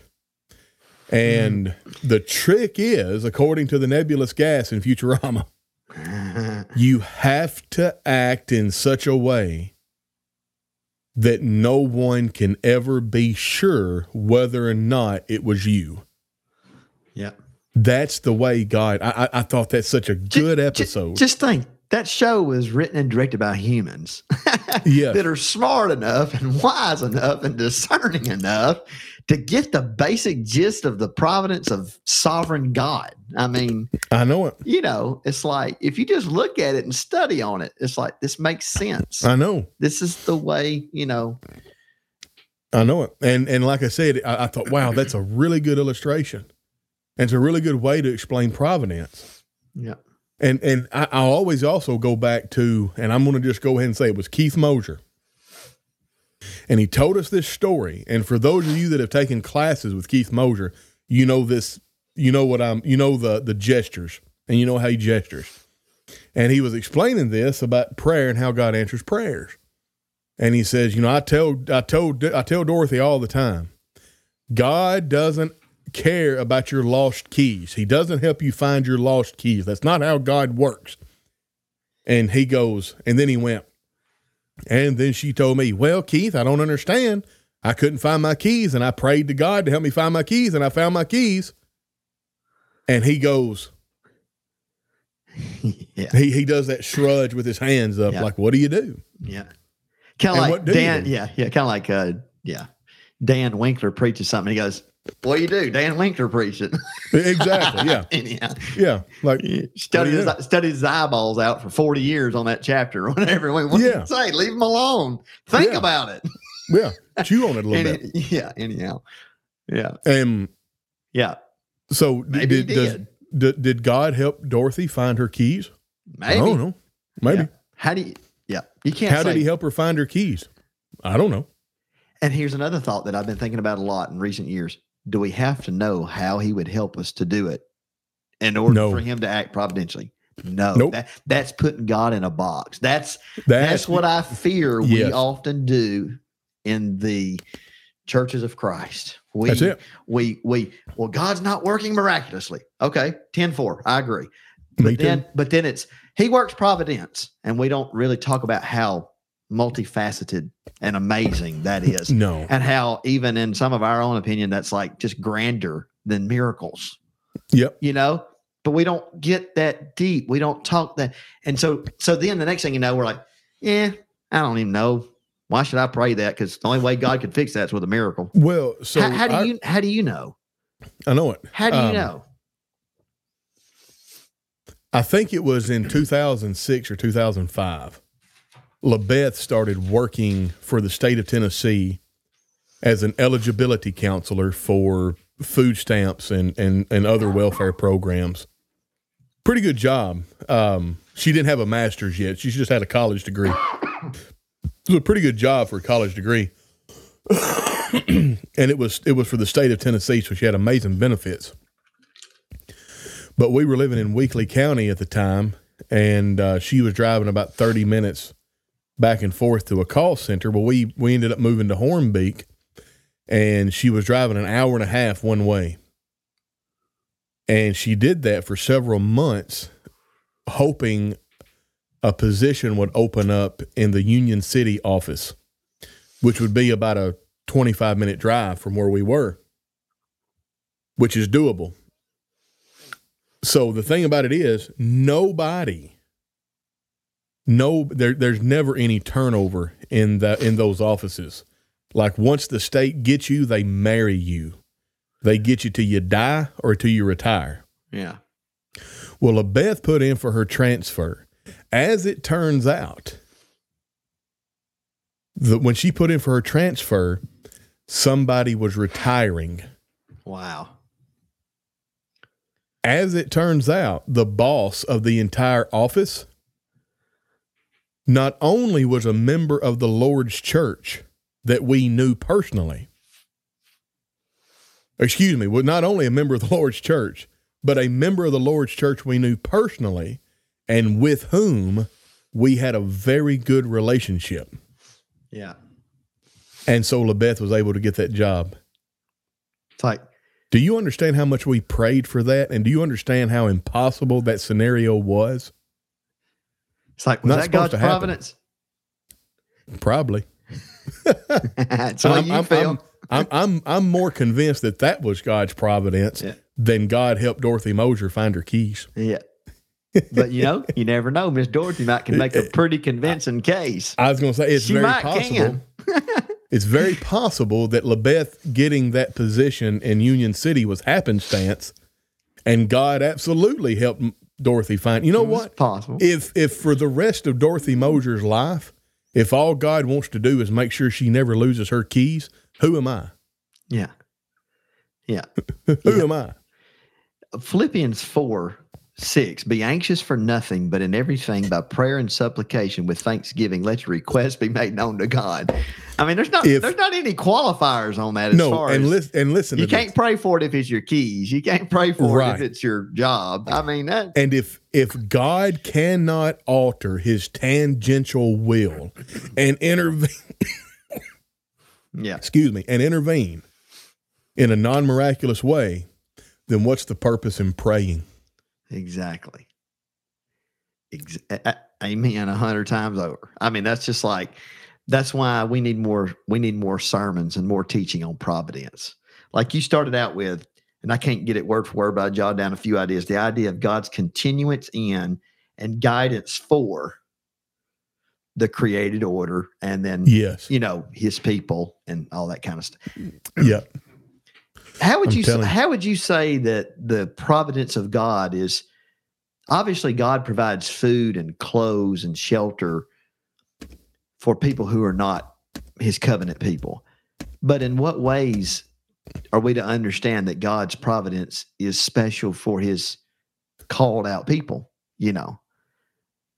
I mean Romans 8, Romans 8:28 Yeah. I think should come into that discussion about being conformed to the will of God to You'd the image to. of Christ Yeah. And like he's going to make all things work together for the good. What is that? What what are your thoughts on that? Like, what does that mean in Well, its so context? I mean, On a long enough timeline, it is going to work to good.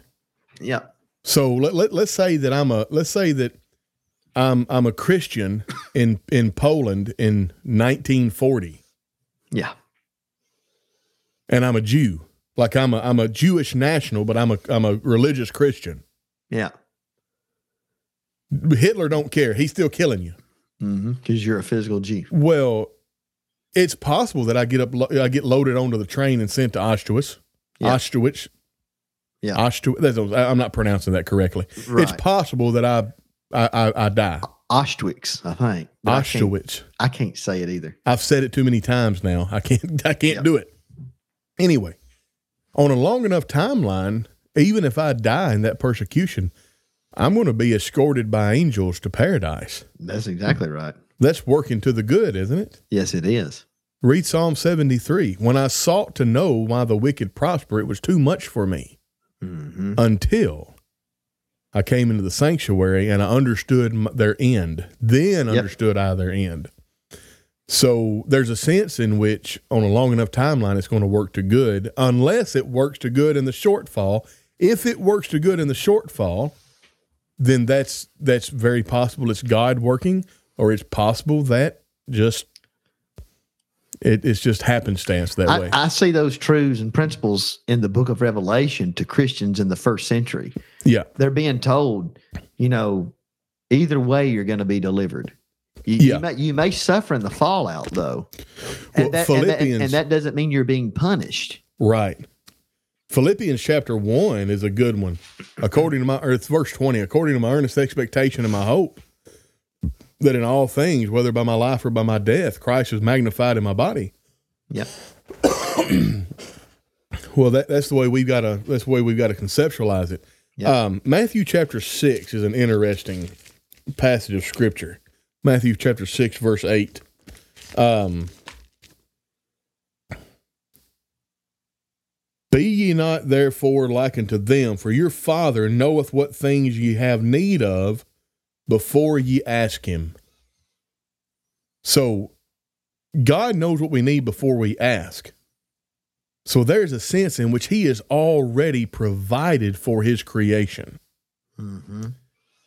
And I think about this. I I, I sowed S O. How do you spell sow? Like I, not S O L D, but sowed like I sowed turnip seed. S O W E D. I sowed Yeah. It, turnip S- seed. S E W E D, isn't it? Sewed. No, that's sewed like I sew a shirt. Oh, okay. Anyway. S O W. I sowed turnip seed in two, five, and some odd acre fields, and it was hot. It was forevermore hot. There was no shade except on the edge of the field. And I remember, man, I was like, I, I just, I just got to get through this row, and at the end of this row, I'm going to sit under that great big oak tree and enjoy the coolness under the boughs of that great big oak tree. That great big oak tree was probably 500 years old. yeah. Did God put that there for me? He knew what I was. go- He knew I was going to need it that day. Yeah, he did. So in that sense, yep. I'm thankful for it. I'm gonna. I'm gonna consider God put that there for me. That's another turn of all this that I wanted to discuss. What is wrong with believing that every good and perfect gift comes from above? James 1:17 Well, you got to believe that because it's true. and that that includes the blessings in my circumstance. Like Yeah. here I am in my circumstance and there's that tree that's been there 500 years. Did God put that for me? Did he did he did he bless that thing to be planted 500 years ago for me right here and now. Well, what's wrong with believing that he did? That's I right. mean, what what again, we're not talking about going around proving he did, but you don't have to. you don't have to. It's not necessary. I mean, I truly believe it was God's providence, you know, that blessed me with my wife. It's something I prayed for. There were many circumstances that did. What's wrong with me believing that's God's providence? What does that do? That's a, that doesn't alter the written will of God. I hit a I hit a note with Ted. He did not. He put it there for me, Me. at the end of a cotton roll when chopping cotton in hundred degree weather. yeah, and hundred percent humidity or whatever. I know it. And Hey Hey Alabama says uh, God planted that tree for a great many people over time. yeah, don't be so egocentric, Tony. Don't be so Well, so. so y'all can say what you want to say. God put that tree there for me. Hey, you're just trying to take God's blessings personal. We talked I about that earlier. it. Take it personal. Uh, I like the passage that John mentions, Colossians 4, 2 through 4. Yeah. I'll read it off the screen. Devote yourselves to prayer, being watchful in it with thanksgiving, praying at the same time for us as well, that God will open to us a door for the word so that we may it? speak the mystery of Christ. So he's asking for something that may not yet be, that God, And, and it you know, and it does not have to be fulfilled in a miraculous way. no. uh, Sheila Cole here. I, God tells us to ask Him and pray. He even makes provision in case we don't know what to pray. That's Romans 8. And I want to talk a little bit about that. If God did not answer prayers, yea or nay, why tell us and then make provision to be heard? Mhm. It's a good question. Um, so in Romans 8, the Holy, the Holy Spirit and the unknown utterances, that has to do with God's tangential will, folks. That's not miraculous. It's not mystical those utterances are unknown. They cannot be uttered because you don't know them. All right. So let's say you got two people in the hospital and you pray for both of them to get well. One of them dies and one of them gets well. God answered yes on one and no on the other. Well, how do you know that you didn't pray contrary to God's tangential will? In other words, in your prayer life, you came before the very throne of God and you set yourself up in opposition to the creator of the universe. The way you know you didn't is this verse. The, the way you know, well, you did, Uh, but that's okay because the Holy Spirit Right. intercedes on your behalf Yeah. and you don't have to worry about it. Yep.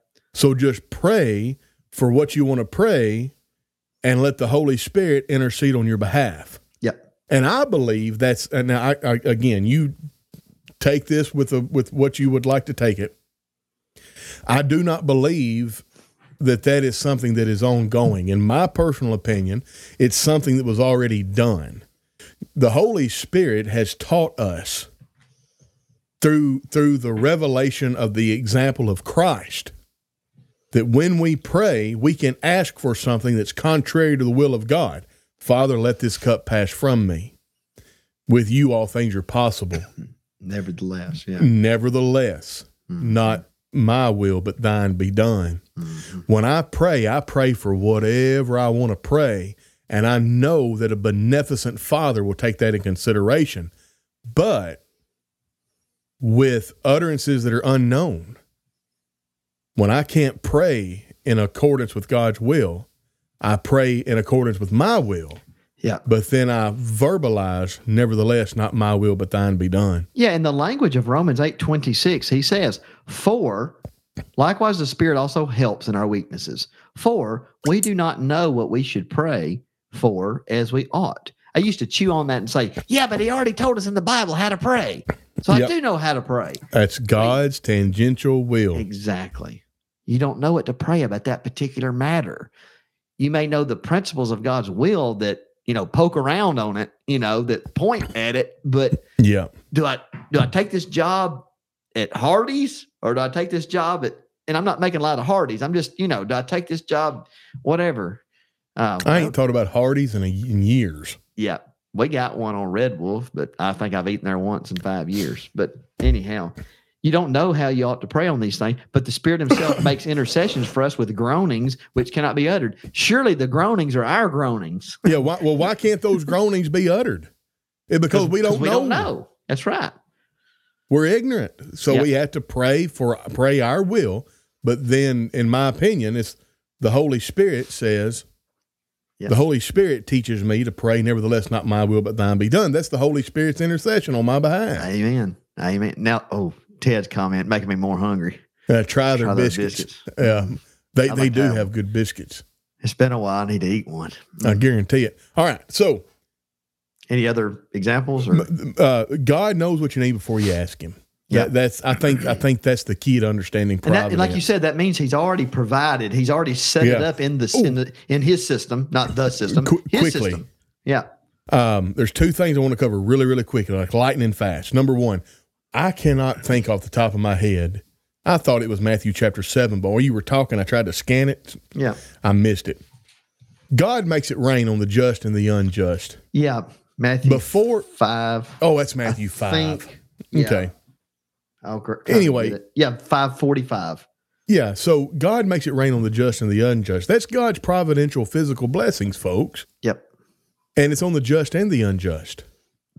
And if it's a drought and an atheist gets rain, then it's because a Christian prayed for it. Right. Or it's because it was going to rain anyway. Yeah. Which one? I'm going to give God the credit because every good and perfect gift comes from above. And that's a good gift. Amen. And and that would answer in short the question that I posed a little while back. Like, what's the difference between the the physical blessings that God provides for the just and the unjust, and the ones for the spiritual? Well, Yeah. God's not providing providentially in in the spiritual way because all the spiritual blessings are in Christ. He's not That's it. providing for that for the world at large, Yeah. people outside of Christ. He's providing Uh, that Tom- for those in Christ. Tom Holland told a story about a young man come home from World War II, and uh, he was kind of haughty and was like, "Well, I, I'm an, I'm, I'm, I'm not a Christian. I come from, I come home and I made it through, and that's kind of some of some of Christian people died that was over there with me, and I can't remember if it was, I don't know if Tom's old enough to have, have been preaching back then or not, but um, I guess he would have. He anyway." if I'm remembering the story, story correctly, either Tom Holland or somebody else said, You don't need to be so haughty because the reason you came through that mess is because your sweet Christian mama was on her knees every night praying to God on your behalf. Oh, those are the kinds of things that we ain't gonna know. Maybe in eternity we'll know. Yeah. Like, th- another thing to think of. Two men in the hospital, and you pray both of them to get well. The Christian dies and the heathen lives. That's not a look. I can talk about them like this because they're strangers. I don't know them. That's a pretty good outcome because the Christian went home. Yeah, the heathen And the heathen has some- Yes, sir. Yep. All right. Yep. I want to read a verse from the book of Esther. Living on a prayer. You remember that rock song? Yo, yeah, Li- we're halfway yeah. there, living on a prayer. Forget all the other words. I don't know if they're bad or not, but that that's a Bible idea. Yep, Living on a prayer. We're dependent on God. absolutely. All right. Then Mordecai, this is Esther four, chapter th- or chapter four, verse thirteen. Then Mordecai commanded to answer Esther, Think not with thyself that thou shalt escape the king's house more than all the Jews. For if thou altogether holdest thy peace at this time, then shall their enlargement and deliverance arise to the Jews from another place. But thou and thy father's house shall be destroyed. And who knoweth whether or not whether thou art come to the kingdom for such a time as this? Yep. There you go. Folks, let me tell you something. Mordecai said it's very possible that the reason you're where you are is for this purpose and this time. But he didn't know. And I'm looking at hindsight's like 4,000 or, well, 3,000 plus years. I'm like, eh, that pretty much had to be providence. Oh yeah, well, I, yeah. I think that's the point of the book. That's God is not mentioned book. by name in the book. That's right. But the implication there, now think about this. How many tribes of Israel would God have to save from that genocide in order for the seed promise to come about? I think two Judah and Levi. Yeah. The tribe of Levi for the priesthood and the tribe Yeah. of Judah for Right. the kingly tribe. And that's the only two that would have had to survive. Yeah. Who was Mordecai and Esther? They were from the tribe of whom? Do you remember? Which one's the names you just said? Say. Mordecai, Mordecai and Esther, I can't remember right now. Benjamites. yeah, that sound. That's it. Yeah. The the, the now now listen Yep. listen to listen to what it, listen to what That's why- Mordecai says. That's why. That's why uh, Haman hated him so much oh yeah, because of this of what Saul had done in the Benjamites against his people Yes. years before. all right. Mordecai said, "Don't think within yourself that you're going to escape in the king's house more than all the Jews. Deliverance and enlargement will arise." Yep. But it doesn't have to protect you. You're a Benjamite. Yep. the seed promise is through Judah. And my understanding is the only two tribes that had to be saved alive would be Levi and Judah in order to bring about the fullness of time.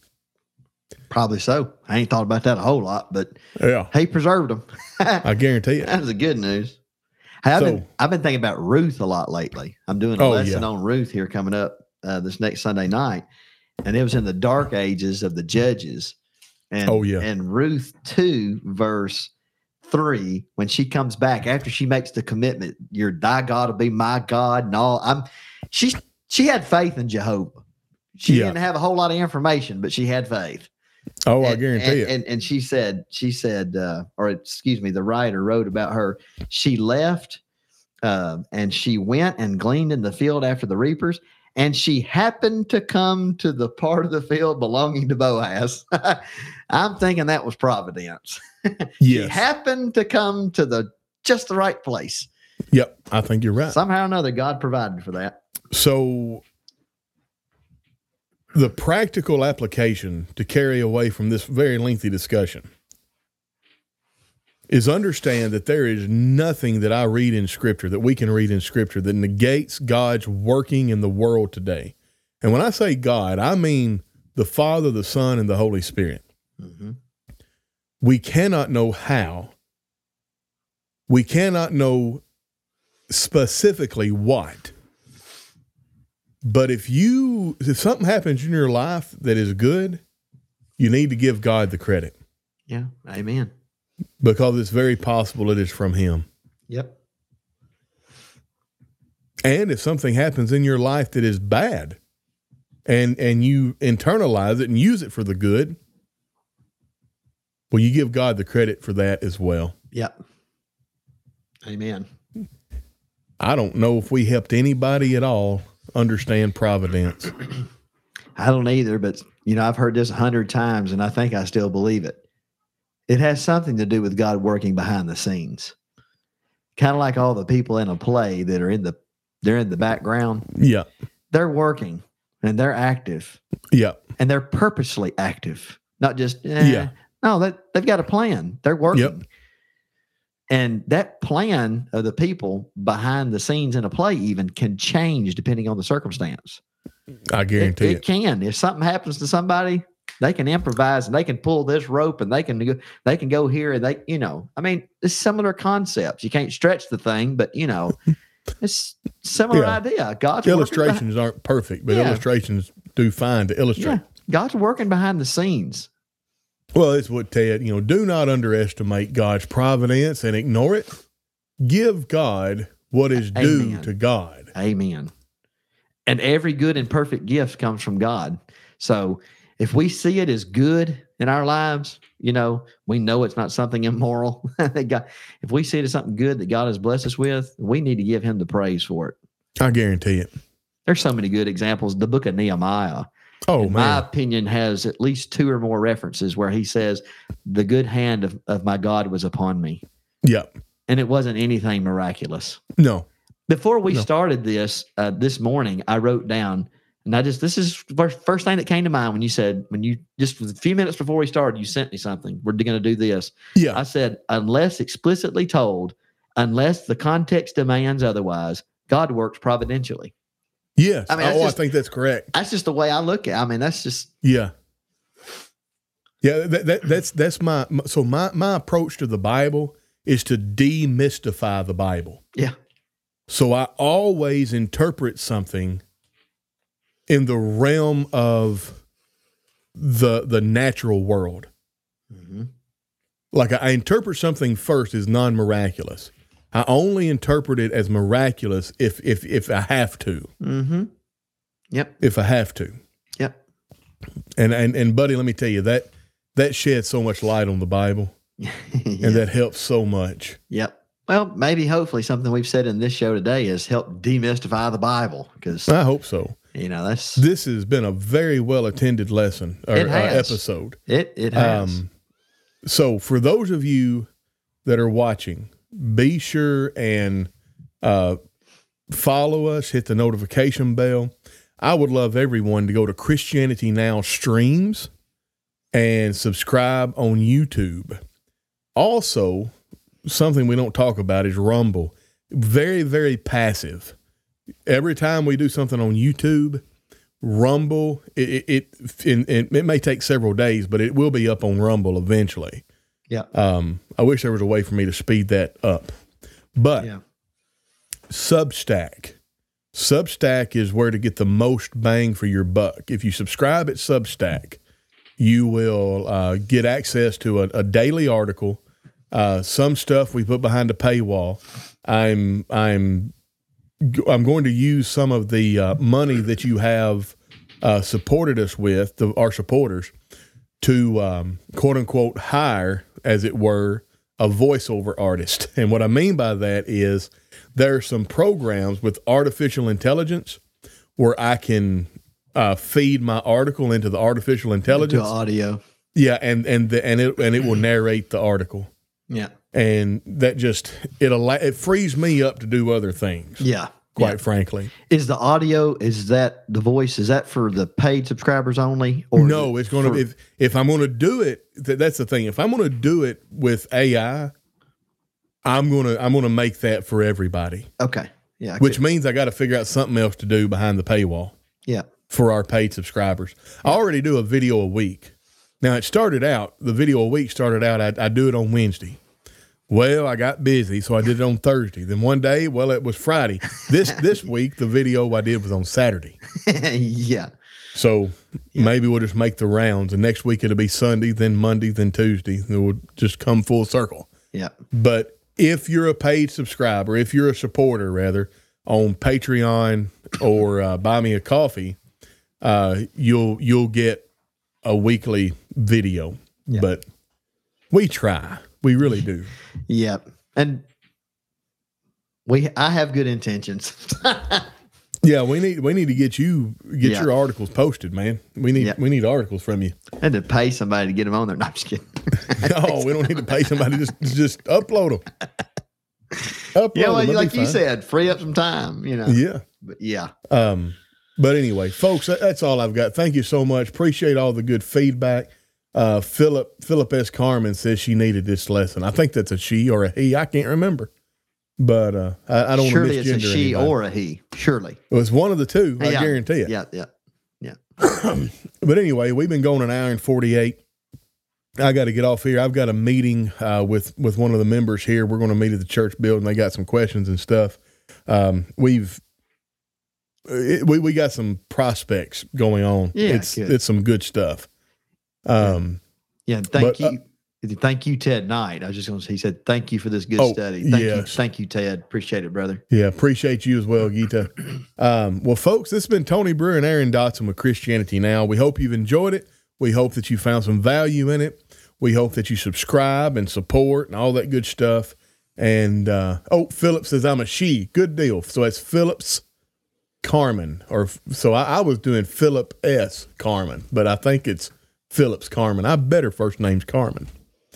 Anyway, uh, thank you. Well, I will definitely take care of that cough. Aaron, you got any closing thoughts? It's uh, the subjects that we have talked about today with miraculous and God's providence has been the one that I have I feel like I've thought about a lot and I've tried to seek the answers in God's word on and there are things that I walk away and I, I feel like I'm confident on and a lot of the things like all the things we've talked about today but just you know there's still just some things that I don't know that I know for sure just just like we said that we can't know for certain about Yeah. if and when something is God's providence.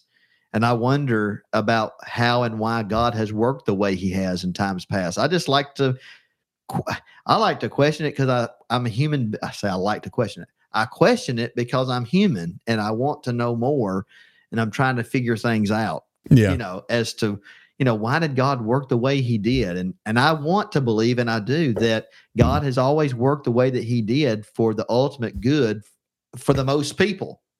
And, and especially his covenant people, you know, Yeah. those who choose to come into a covenant relationship with God and uh, give God the honor and the glory that He deserves and serve Him daily. So, anyhow, that's kind of my final thoughts. God's providence is great and wonderful, and we, as children of God, uh, without it, it's like taking away the. If you don't believe in the providence of God as a child of God, you you have taken away the.